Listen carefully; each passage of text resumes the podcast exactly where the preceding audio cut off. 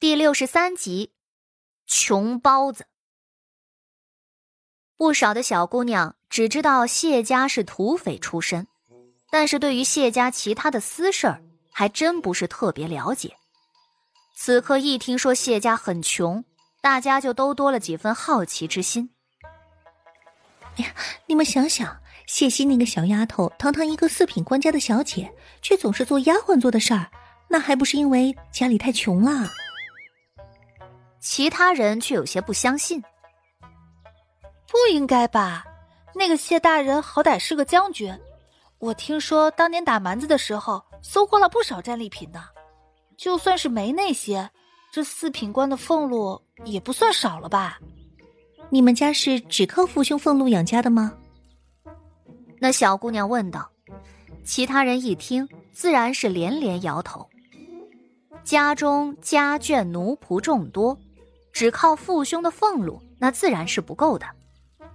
家中有父兄植田，再有多年积攒下来的其他的财物啊、赏赐啊，如此才能源源不断地养活家里人。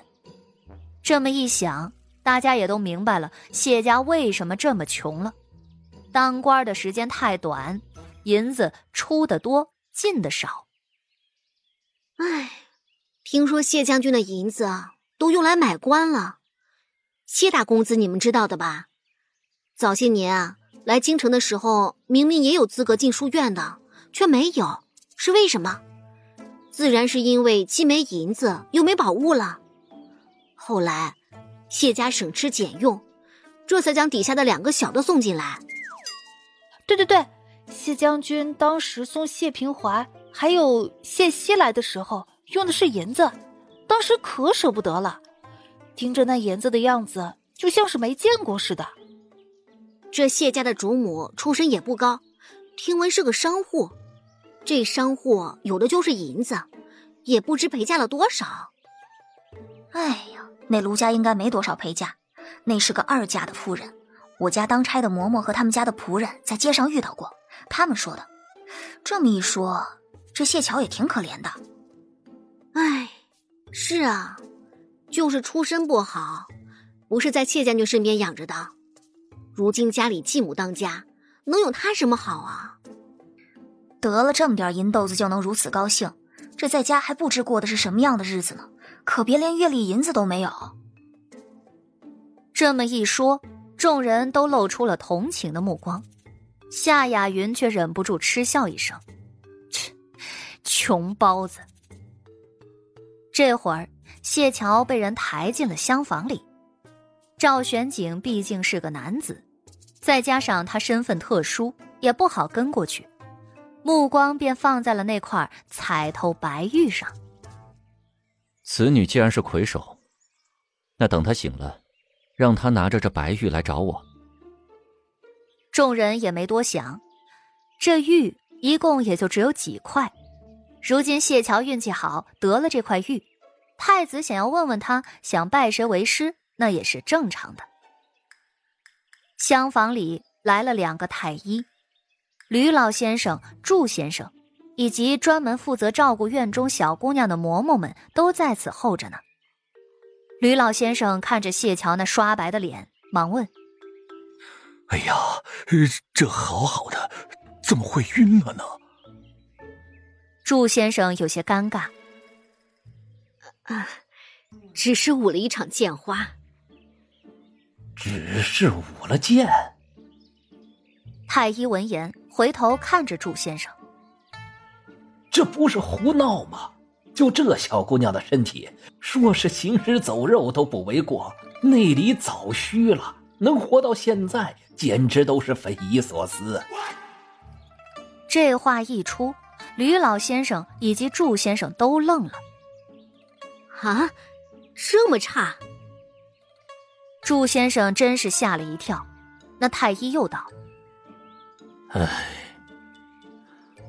体内没什么生机，阳气太弱，平日里要多加休息，不好过于操劳。”祝先生闻言也都觉得不太真实，就这小丫头，刚才舞剑的时候那也是气势满满，没见到有什么不妥呀。也就是停下以后，才突然像是变了个人似的，浑身都好像是被掏空。吕老先生听闻这话，不由唉声叹气。哎呀，这小姑娘有向学之心呐，这两日上课那真是认真极了，两次从她身边经过，瞧着那小姑娘竟然还将她说的话都记了下来，如此认真懂事，如果是个男子，那就是去考科举，早晚都会榜上有名啊。没想到这身子骨竟然差成这样了。空谷院里头还有两个小姑娘也一起跟了过来，这会儿一字不落的将这话全都听了进去，都是震惊的。太可怜了，成为谢将军的女儿，不受宠爱养在外头也就算了，竟然身体还不好，迟早短命。他们想起自己之前对着谢姑娘口出狂言甚至嫌弃的样子，突然都觉得无比的愧疚。他们是不是做了一件特别歹毒的事情啊？谢桥睁开眼睛的时候，就发现周围好多人都在看着自己，而且表情奇怪。方慕雪一脸的心虚。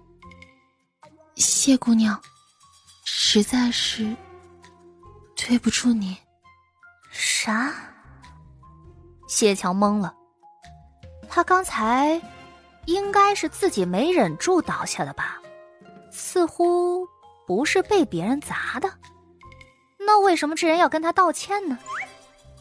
谢桥不解地看过去，但是也不怎么上心，只是开口淡淡的应了一声。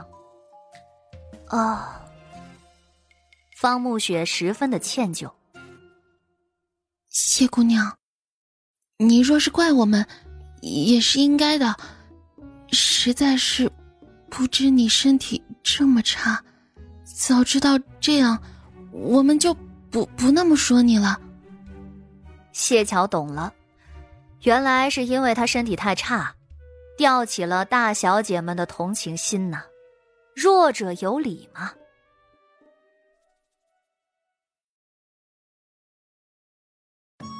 本集就播讲到，感谢您的收听，去运用商店下载 Patreon 运用程式，在首页搜索海量有声书，或点击下方链接，听更多小说等内容。